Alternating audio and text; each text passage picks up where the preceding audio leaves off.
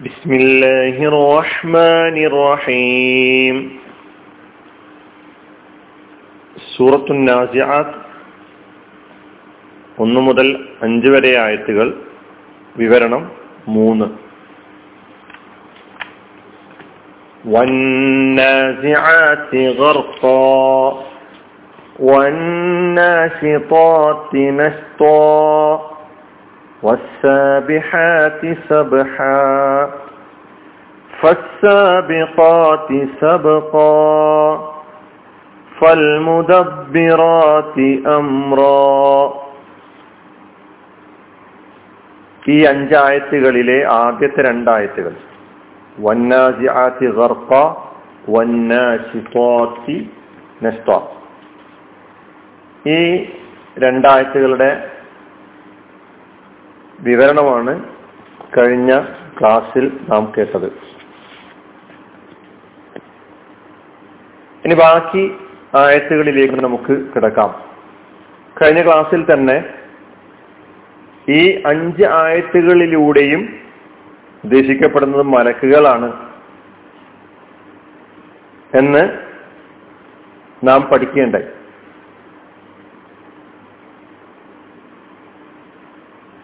മൂന്ന് മുതൽ അഞ്ച് വരെയുള്ള ആയത്തുകൾ. മലക്കുകളുടെ പൊതു സ്വഭാവമാണ് പ്രതിപാദിക്കുന്നത്.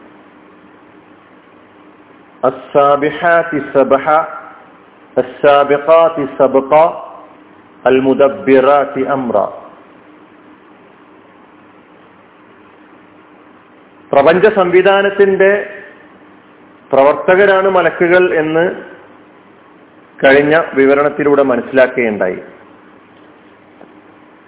ഈ പ്രപഞ്ചത്തിലെ എല്ലാ കാര്യങ്ങളും നടന്നു വരുന്നത് അള്ളാഹുവിന്റെ ആജ്ഞപ്രകാരം അള്ളാഹുവിന്റെ കൽപ്പന പ്രകാരം മലക്കുകളുടെ കരങ്ങളിലൂടെയാണ് എന്നാണ് മലക്കുകളുമായി ബന്ധപ്പെട്ട് അവരുടെ ഡ്യൂട്ടിയുമായി ബന്ധപ്പെട്ട് അവരുടെ ഉത്തരവാദിത്വവുമായി ബന്ധപ്പെട്ട് നാം പഠിക്കുമ്പോൾ നാം മനസ്സിലാക്കുമ്പോൾ വിശുദ്ധ ഖുർആാനിന്റെയും തിരുസുനത്തിന്റെയും അടിസ്ഥാനത്തിൽ നമുക്ക് മനസ്സിലാക്കാൻ കഴിയുന്നത്. ഇവിടെ മൂന്നാമത്തെ ആയത്തിൽ സബ്ഹ. അതിവേഗം നീന്തിക്കൊണ്ടിരിക്കുന്നവ കൊണ്ട് സത്യം. അതാണ് നമ്മൾ അർത്ഥം പറഞ്ഞത്. ഈ മലക്കുകൾ അള്ളാഹുവിന്റെ കൽപ്പനകൾ അള്ളാഹുവിന്റെ ആജ്ഞകൾ എന്താണോ അള്ളാഹു അവരോട് കൽപ്പിക്കുന്നത്? ആ കൽപ്പന അത് പ്രാവർത്തികമാക്കുന്നതിന് വേണ്ടി. അന്തരീക്ഷത്തിൽ നീന്തുകയാണെന്ന വണ്ണം അതിശീഘ്രം സഞ്ചരിച്ചു കൊടുക്കുന്ന കണ്ടിരിക്കുന്നവരാണ്. വ്യാപിച്ചിരിക്കുകയാണ് ഈ പ്രപഞ്ചമാസകലം. ഫസാബിഖാത്തി സബസ എന്നിട്ട് മുന്നോട്ട് കുതിച്ചു പായുന്നവ. അതായത് അള്ളാഹുവിന്റെ കൽപ്പനയുടെ സൂചന കിട്ടേണ്ട മാത്രയിൽ അവരിൽ ഓരോരുത്തരും മലക്കുകളിൽ ഓരോരുത്തരും അത് പ്രാവർത്തികമാക്കാൻ വേണ്ടി കുതിച്ചു പായും. ഈ മൂന്നാമത്തെയും നാലാമത്തെയും ആയത്തുകളെ നേരത്തെ ഒന്നാമത്തെയും രണ്ടാമത്തെയും ആയത്തിന്റെ വിവരണത്തിൽ നാം മനസ്സിലാക്കിയതുപോലെ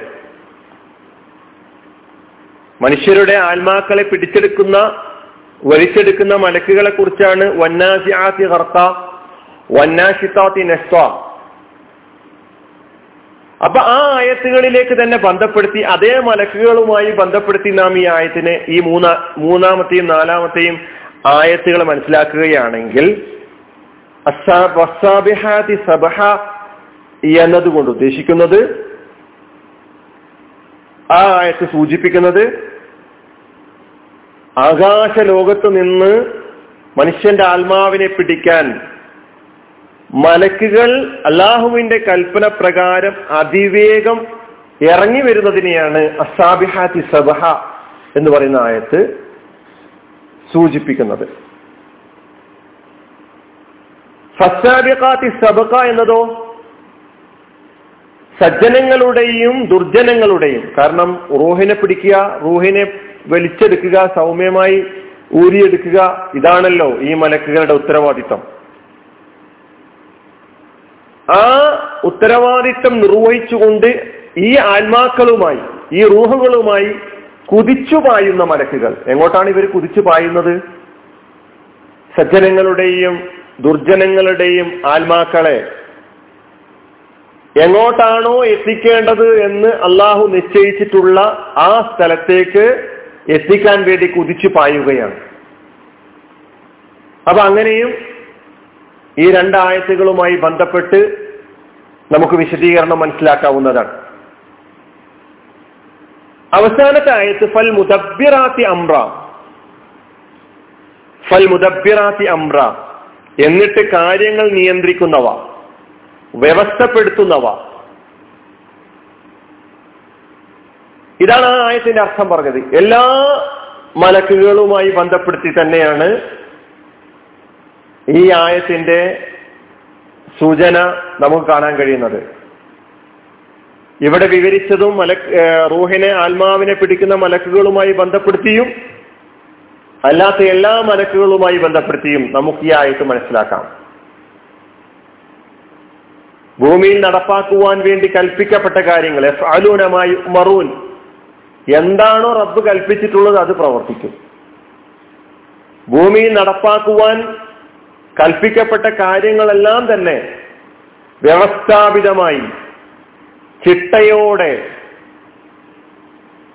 നടപ്പിൽ വരുത്തുന്നവർ. അതാണ് ഫൽ മുദബിറാത്തി അമ്ര കാര്യങ്ങൾ നിയന്ത്രിക്കുന്നവർ വ്യവസ്ഥപ്പെടുത്തുന്നവർ എന്ന് പറയുമ്പോൾ ഉദ്ദേശിക്കുന്നത്. അപ്പൊ ഈ അഞ്ചായത്തുകളിലൂടെ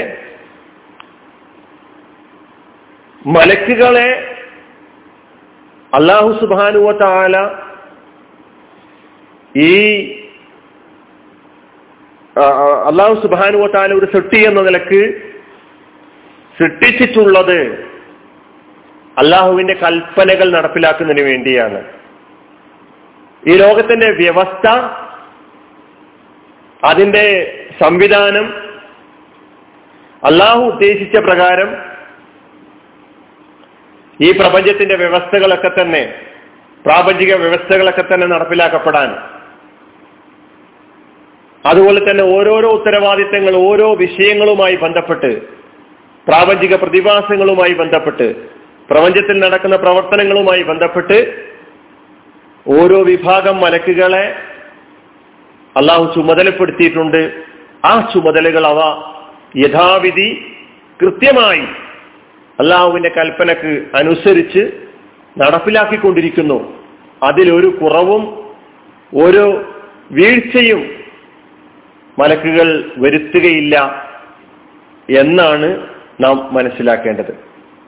ഈ അഞ്ചായത്തുകൾക്ക് ശേഷം എന്താണ് ഇനി പറയാൻ പോകുന്നത്? മരണവും മരണാനന്തര ജീവിതവും അന്ത്യദിനവും അതുപോലെ തന്നെ പുനരുദ്ധാനവും ഒക്കെയാണ് എന്നെ വിഷയമായി വരാനിരിക്കുന്നത്. തുടർന്നുള്ള ആയത്തുകളിലൂടെ നമുക്കത് മനസ്സിലാക്കാം. ആഹൃദാവാനാണ് അലഹമുല്ലാ ഹർബിൽ ആലമി അസ്സാം വലൈക്കും